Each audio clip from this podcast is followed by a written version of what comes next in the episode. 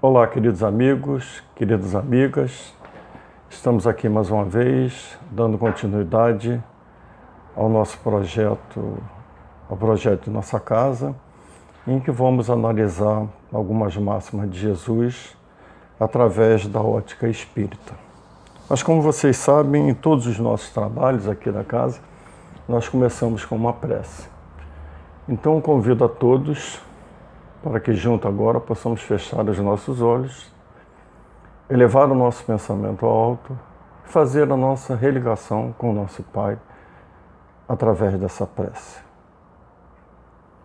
Pai de infinito amor, de infinita bondade, justiça e misericórdia. Ao nosso Cristo planetário, a Jesus, nosso amado e querido Mestre, nosso irmão maior a Maria, nossa Mãe Santíssima, aos espíritos superiores, a Ramatiz, aos mentores espirituais de nossa casa, aos mentores desse nosso trabalho, aos espíritos protetores, espíritos familiares e espíritos da natureza. Rogamos, como sempre, o auxílio, o amparo, a orientação para que possamos bem realizar essa nossa tarefa do dia de hoje para que de posse dessa nova realidade, dessa nova verdade, dos ensinamentos passados pelo Evangelho do nosso Cristo Jesus, possamos sempre fazer bom uso do nosso livre arbítrio. Felizes então por esse momento, felizes por essa oportunidade em que todos nós aqui nos encontramos, aqui em nome de todos, em nome de Jesus, Mãe, sobretudo em seu nome Pai amado, que pedimos humilde permissão para darmos por iniciado os nossos estudos, dando todos juntos, graças a Deus.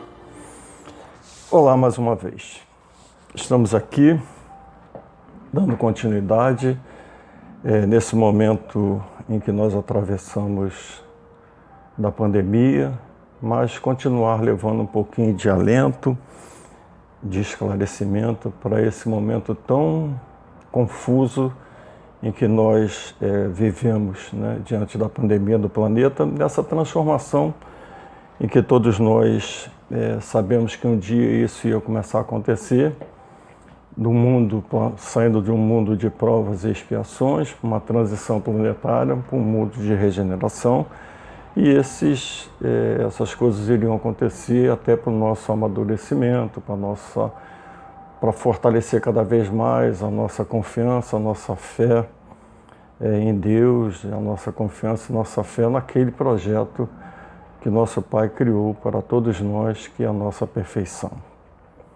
E como nós estamos sempre analisando é, algumas máximas de Jesus, a máxima de hoje, antes da gente falar ela, é importante que a gente é, relembre em que momento Jesus fez essa colocação. Ele tinha acabado de fazer com que a criatura humana daquela época tivesse é, como usar o bom senso diante das leis humanas, para que ele, diante das situações, ele pudesse tomar uma atitude adequada. Uma mulher tinha sido levada até Jesus, que ela tinha cometido um adultério, e pela lei da época, ela teria que ser apedrejada. Era uma lei e ele já tinha dito antes que ele não tinha vindo é, anular as leis e muito menos os profetas. Mas ele aí diz o seguinte: como a gente usar às vezes o bom senso diante de certas situações. E aí vocês sabem da história toda dessa passagem em que ele diz que aquele que não tivesse pecado atirasse a primeira pedra. Logo depois desse momento, Jesus está saindo e então, novamente, aí vem a máxima que está em João, no capítulo 8, versículo 12, que ele diz assim: Jesus lhes falou, dizendo: Eu sou a luz do mundo. Quem me segue não anda em treva, mas terá a luz da vida. Essa é a máxima que nós vamos é, abordar hoje. Nós vamos dividir essa máxima em três momentos, para a gente poder entender. Primeiro é bom que a gente faça uma ressalva, porque há algumas pessoas até que falam assim, às vezes parece que a tradução foi feita de maneira equivocada, porque parece que Jesus está se promovendo quando ele fala assim: Eu sou. Jesus não precisava de se promover para coisa alguma, né? Mas a gente precisa entender por que, que ele usou esse termo, eu sou. Né? Porque na época e aquela região em que Jesus habitava, o povo tinha muito conhecimento e já tinha um conteúdo dentro de si muito forte, que era a Torá. Eles conheciam muito bem as leis contidas na Torá, que é o Antigo Testamento que a gente falou hoje. E aí Jesus utilizou-se disso, eles tinham muito conhecimento disso. Para a gente entender por que, que Jesus em vários momentos usou essa frase, eu sou a luz do mundo, eu sou o caminho, a verdade e a vida, eu sou antes de Abraão, inclusive, que está na continuidade desse texto, que está em, em João capítulo 8. Se vocês puderem, inclusive, depois leiam todo esse capítulo, João capítulo 8, que é grande, é muito, muito interessante a narrativa que João faz desse momento. Como eles tinham muito conhecimento da Torá, e eles não eram pessoas que tivessem, a grande maioria era analfabeta, não sabia ler naquele momento. Então eles tinham esse conhecimento gravado dentro de si, porque a maneira com que aqueles passavam a Torá para eles era através dos cânticos, das parábolas, de alguns ensinamentos que eles faziam para as pessoas poderem gravar tudo isso.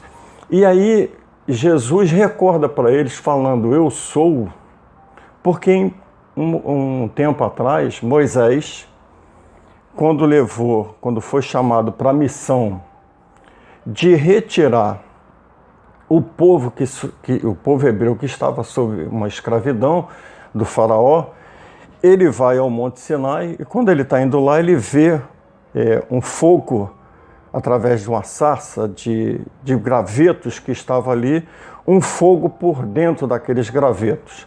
E ele achou muito interessante aquilo porque aqueles gravetos não estavam pegando fogo, mas aquele fogo estava ali.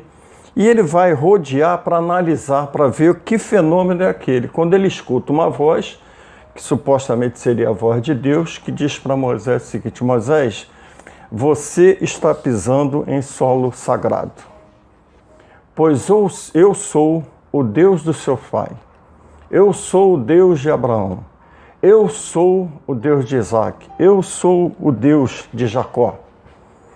Então, essa expressão eu sou dizia o seguinte: eu, você vai ser aquele missionário.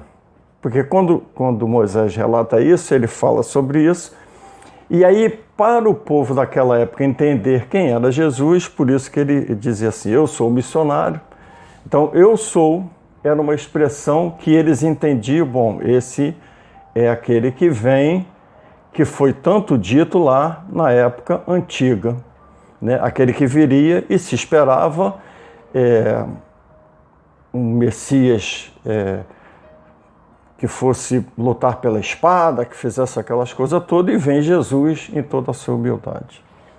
Mas a gente precisa dividir, como eu falei com vocês, isso foi só uma, uma parte para a gente entender o porquê dessa expressão eu sou e não é que Jesus esteja querendo se autopromover, mas é sim um sinalizador de que ele era aquele que viria em tempo oportuno para poder trazer o reino de Deus é, aqui à terra, com o seu evangelho.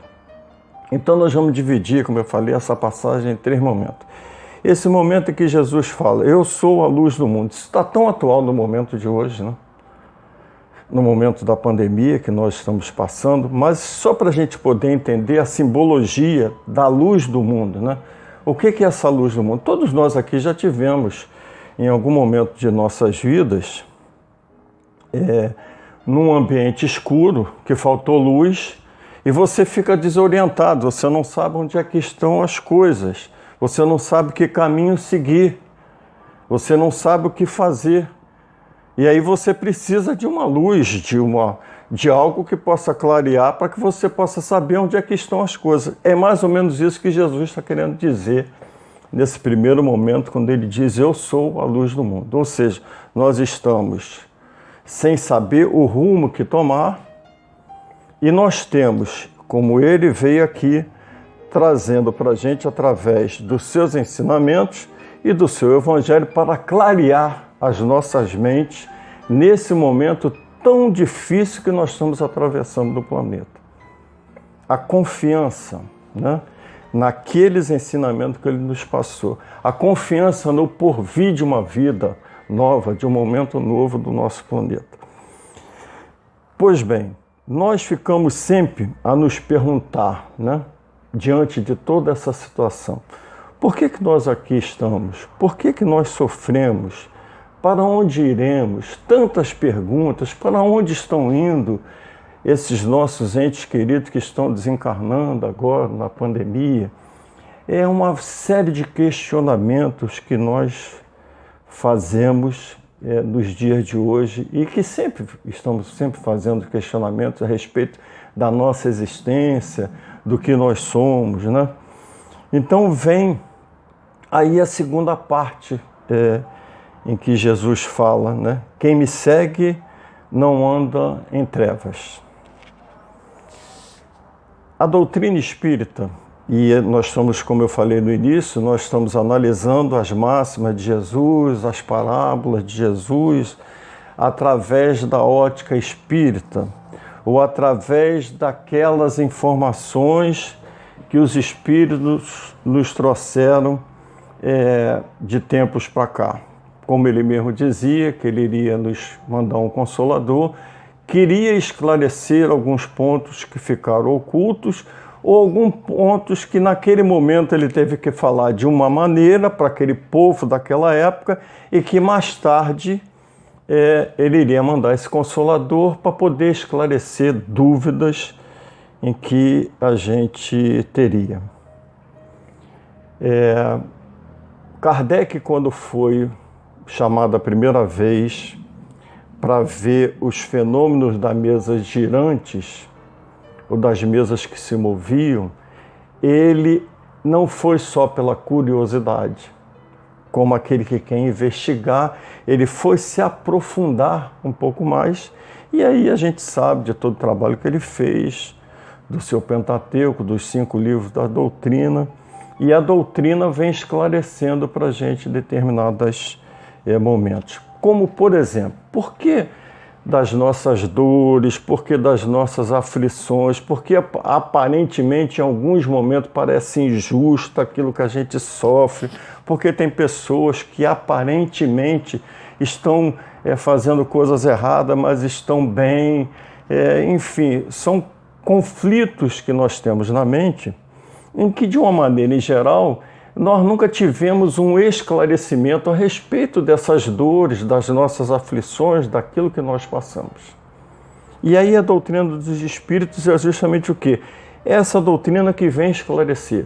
Mas Moisés, mas Moisés ainda assim nem muito é, é, convicto disso, faz uma pergunta que eu gostaria de ler para vocês, para a gente entender por que, que a gente está analisando através da ótica espírita. Na questão 627 do Livro dos Espíritos, é, Kardec faz a, segunda, a, segunda, a seguinte pergunta aos espíritos, na questão 627, que é assim: Desde que Jesus ensinou as verdadeiras leis de Deus, qual é a utilidade do ensinamento dada pelos espíritos? Tem eles mais alguma coisa para nos ensinar? Isso é para a gente entender por que, que nós analisamos. Né? Porque se Jesus já falou tudo, a gente não precisava ter mais nada para esclarecer. Então não é que a doutrina espírita veio trazer um novo evangelho, fazer algo diferente, mas é explicar aquilo que lá nos seus evangelhos, nos quatro evangelhos, muitas das vezes a gente não compreende, não entende o que está sendo dito ali. E aí vem a resposta dos espíritos, que é longa eu vou ler só um pedaço, mas vocês podem analisar essa pergunta também, pegando o livro dos Espíritos, questão 627. E a resposta é o seguinte: o ensino de Jesus era frequentemente alegórico em forma de parábolas, porque ele falava de acordo com a época e os lugares. Faz-se hoje necessário que a verdade seja inteligível para todos É preciso, pois, explicar e desenvolver essas leis. Pois bem, por que sofremos? Por que muitos agora estão passando por esses momentos de tanta dificuldade? E aí nós temos a resposta dos Espíritos, através de um outro livro chamado Evangelho segundo o Espiritismo, nos, no capítulo 5 do Evangelho segundo o Espiritismo, que é Causas atuais e anteriores das nossas aflições. Que eles dizem o que para gente? Olha, toda imperfeição gera um aflito, gera uma aflição. No capítulo 5, eu vou ler alguns trechos, não vai dar para ler todo ele, mas vou ler só alguns trechos que eles dizem assim: De duas espécies são as vicissitudes da vida, ou se o preferirem, promono de duas fontes bem diferentes, que importa distinguir. Umas têm causa na vida presente e outras fora dessa vida. Ou seja, todo tipo de imperfeição ela pode ser gerada ou nesse momento que nós estamos vivendo, ou isso vem lá de outras encarnações, de outra vida que nós tivemos. E às vezes é muito simples a gente entender isso, porque a gente sempre leva as coisas pelo lado pior, pelo lado mais grave, mas uma pequena imperfeição, ela gera uma aflição. Você fala uma mentira, por exemplo, uma mentira qualquer porque você quer se defender de alguma forma, de alguma maneira. Aquilo fica dentro de você, aquela aflição de alguém descobrir a verdade, você for colocado né, como um mentiroso. Vocês imaginem, porque tem muita gente que acha, ah, tem pessoas que estão se dando bem aí na vida, mas é uma aflição para essas pessoas. Imaginem vocês, aquelas pessoas que se utilizam do dinheiro público para ficarem ricos eles têm medo até da sombra deles. Ele não pode escutar um barulhinho de sirene de polícia, que já fica apavorados. É uma aflição constante. Por quê? Porque são ocasiões ou causas que eles estão provocando nesse momento. Mas existem as dores, que são as dores causadas né, é, por nós, e que muitas das vezes a gente acredita que isso não vai ter uma consequência, no item 5 desse capítulo, é, eles falam assim: a lei humana atinge certas faltas e as pune. Pode então o condenado reconhecer que sofre a consequência do que fez. Por exemplo, você tirou o dinheiro público, alguém descobre que você tirou o dinheiro público e você vai preso. É que a gente vê aí que está acontecendo. Mas, aí eles continuam, mas a lei não atinge e nem pode atingir todas as faltas. Incide especialmente sobre as que trazem prejuízo à sociedade e não sobre as que só prejudicam os que, a, os que as cometem. Deus, porém, que quer que todas as suas criaturas progridam, e, portanto, não deixe impune qualquer desvio do caminho reto. Quer dizer, pela lei, ele vai ser, vai ser punido por, pelo ato em desacordo que ele fez. Mas existe uma outra lei, que são as leis divinas, que ele prejudicou, que está muito mais agravadas. Aí nós dizemos, mas existem causas que nós não conhecemos, que pelo menos nessa existência eu não, não cometi, por que, que eu estou passando por isso?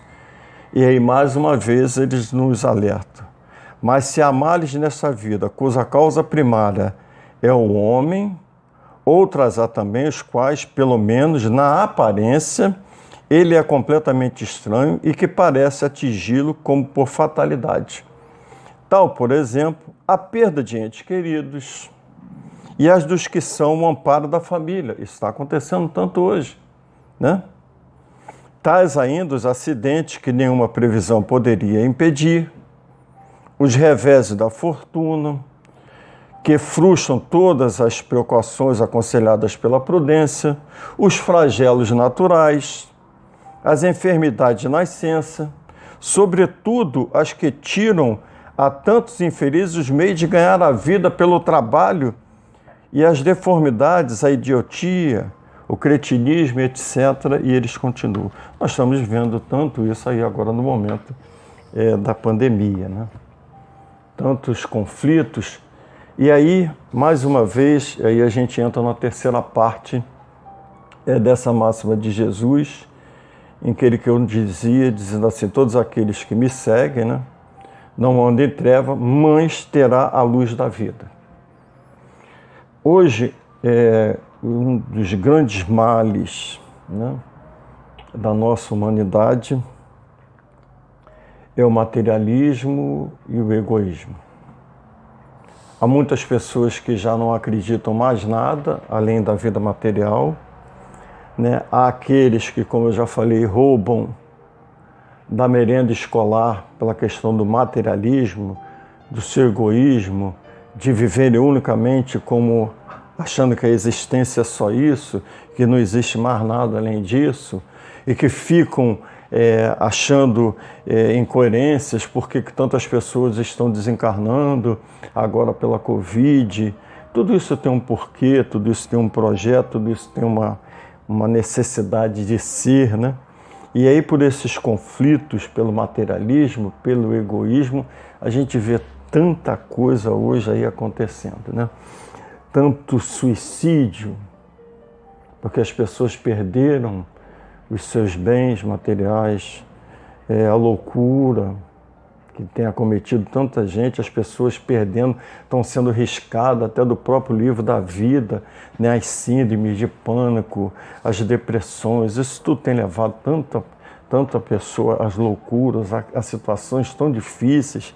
Isso foi uma coisa também que eles alertam é, no livro Obras Póstumas de né, da doutrina espírita, um capítulo que um espírito fala sobre esses momentos, né, que o suicídio iria acontecer de forma muito agravada, que inclusive entre as crianças, a gente hoje vê jovens aí de 14, 15, 16 anos se suicidando porque não existe um projeto de vida é, eles, eles não têm mais perspectiva nenhuma, quer dizer, o egoísmo, o materialismo tomou conta de uma maneira tão grande a sociedade, e aí os nossos amigos, os nossos irmãos da espiritualidade vêm nos alertar é, sobre isso, da importância que nós devemos dar ao nosso lado espiritual. Não é que a gente não tem amor pela vida material, pela vivência desse mundo, pelas coisas que aí estão, pelos instrumentos que nós recebemos né, para o nosso progresso, para o nosso crescimento, para a nossa vida, mas que a gente não ache que isso é a única coisa. Nós temos também que cuidar do nosso lado espiritual, da nossa verdadeira vida. E aí, os espíritos, é, diante dessa mensagem que Jesus diz: Mães terá a luz da vida. Que luz de vida é essa que Jesus quer dizer? Você é uma vida única. Você, no momento, está encarnado, mas você continua vivo. A sua vida continua. E aí, no capítulo 2 do Evangelho segundo o Espiritismo, meu reino não é deste mundo, no item 5, que tem como título O Ponto de Vista. Eu vou ler só algumas passagens para a gente ver é, o porquê das preocupações que as pessoas têm tanto hoje na vida. Se elas tivessem um pouquinho desse esclarecimento, elas com certeza iriam modificar a maneira de ver a vida. Eles começam dizendo assim: a ideia clara e precisa que se faça da vida futura proporciona da vida futura proporciona inabalável fé no porvir. Fé que acarreta enormes consequências sobre a moralização dos homens, porque muda completamente o ponto de vista sobre o qual encara eles a vida na Terra. Ou seja, aqui é uma escola. Você está numa escola. Você está experimentando, exper é, aprendendo coisas e que sua vida continua. Fé naquilo que pode vir depois desse momento. Eles falam inclusive da morte. Nós estamos vendo hoje tantas questões aí de pessoas desencarnando, né? Tão de maneira assim tão bruscamente. Todos nós, é, eu tive pessoas da minha família, eu tive uma sogra, tive um cunhado, é, tive um sobrinho, tem um sobrinho que está internado, já vai é, há mais de, de 30 dias, ele está internado com Covid.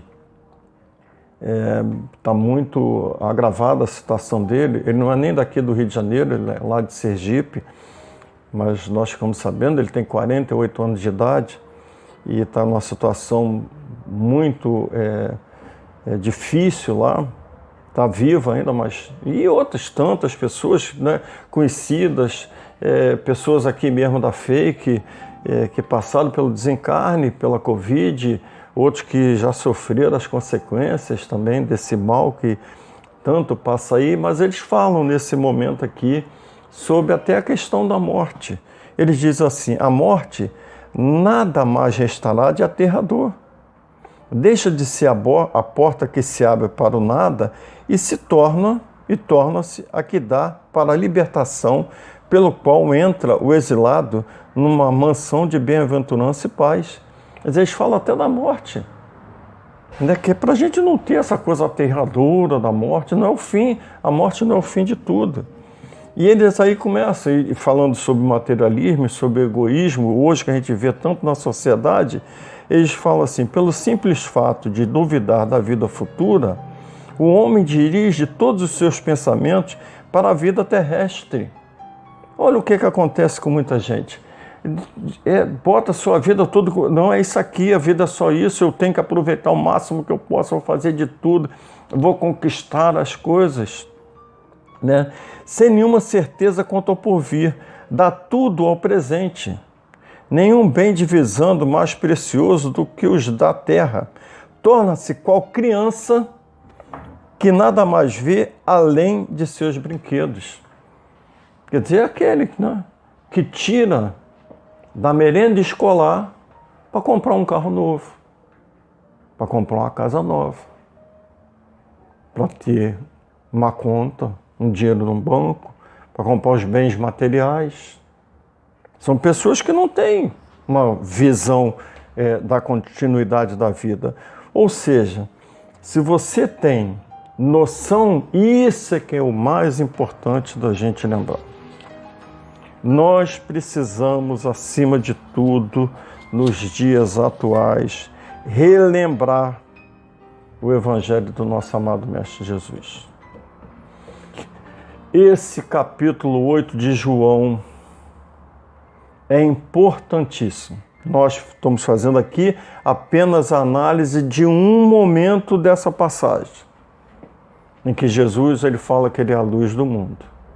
A luz do mundo que ele quer dizer o quê? O seu evangelho é um roteiro seguro para que a gente não venha a cair nas armadilhas da vida, para que a gente saiba utilizar das ferramentas que nós temos, né? para viver para o nosso progresso, para o nosso adiantamento, para o nosso bem-estar. Não tem nada errado você viver de maneira equilibrada, tranquila, um conforto, nada disso está errado. O que eles nos alertam sobre o mau uso que a gente faz dos nossos bens terrenos que não nos pertencem, que não é meu. O que eu vou levar daqui são as conquistas, é a luz da vida que Jesus fala. É aquilo que ilumina o meu caminho. E o que, é que ilumina o meu caminho? O seu Evangelho, as leis divinas.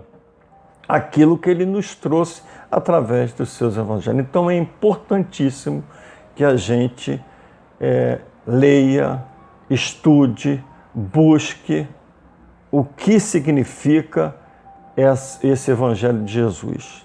E nós, ainda espírita, temos ainda mais a oportunidade de, quando não sabemos o que está dito em determinadas palavras de Jesus por aquela época, nós temos aí o Livro dos Espíritos, o Evangelho segundo o Espiritismo, a Gênesis, o livro Céu e Inferno, para nos esclarecer a respeito de alguns pontos, de algumas passagens que ficaram obscurecidas, que nós não temos ainda como entender, eles vêm a nos explicar.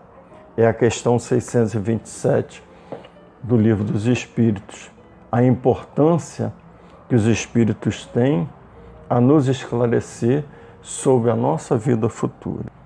Então, para encerrar, dando continuidade ao capítulo 2, o item 5, ponto de vista, em que os Espíritos nos falam a respeito da utilização dos bens terrenos, eles nos dizem assim: Deus, consequentemente, não condena os gozos terrenos, condena sim o abuso desses gozos em detrimento das coisas da alma. Ou seja, você dá mais importância aos bens materiais do que a sua verdadeira essência, que é o espírito. Quanto a tais abusos, é que se premunem os que a si próprios aplicam essas palavras de Jesus: Meu reino não é deste mundo. Aquele que se identifica com a vida futura assemelha-se ao rico que perde, sem emoção, uma pequena soma. Aqueles cujos pensamentos se concentram na vida terrestre assemelha-se ao pobre que perde tudo o que possui e se desespera. Aí está o grande objetivo dessa mensagem de Jesus. Eu sou a luz do mundo, quem me segue não anda em treva, mas terá a luz da vida. É aconselhável que a gente faça uma leitura com mais profundidade né, que a gente faça uma pesquisa a respeito dessa máxima de Jesus, leiam todo o capítulo 8, façam uma, uma reflexão em cima do tema e entendam por que, que nós, tendo como objetivo e tendo como guia é, o seu Evangelho, nós temos como iluminar os nossos caminhos pela vida e aproveitar cada vez mais as nossas encarnações ou essa reencarnação que estamos tendo. E assim como vocês sabem também, em todos os nossos trabalhos aqui, nós encerramos com uma prece.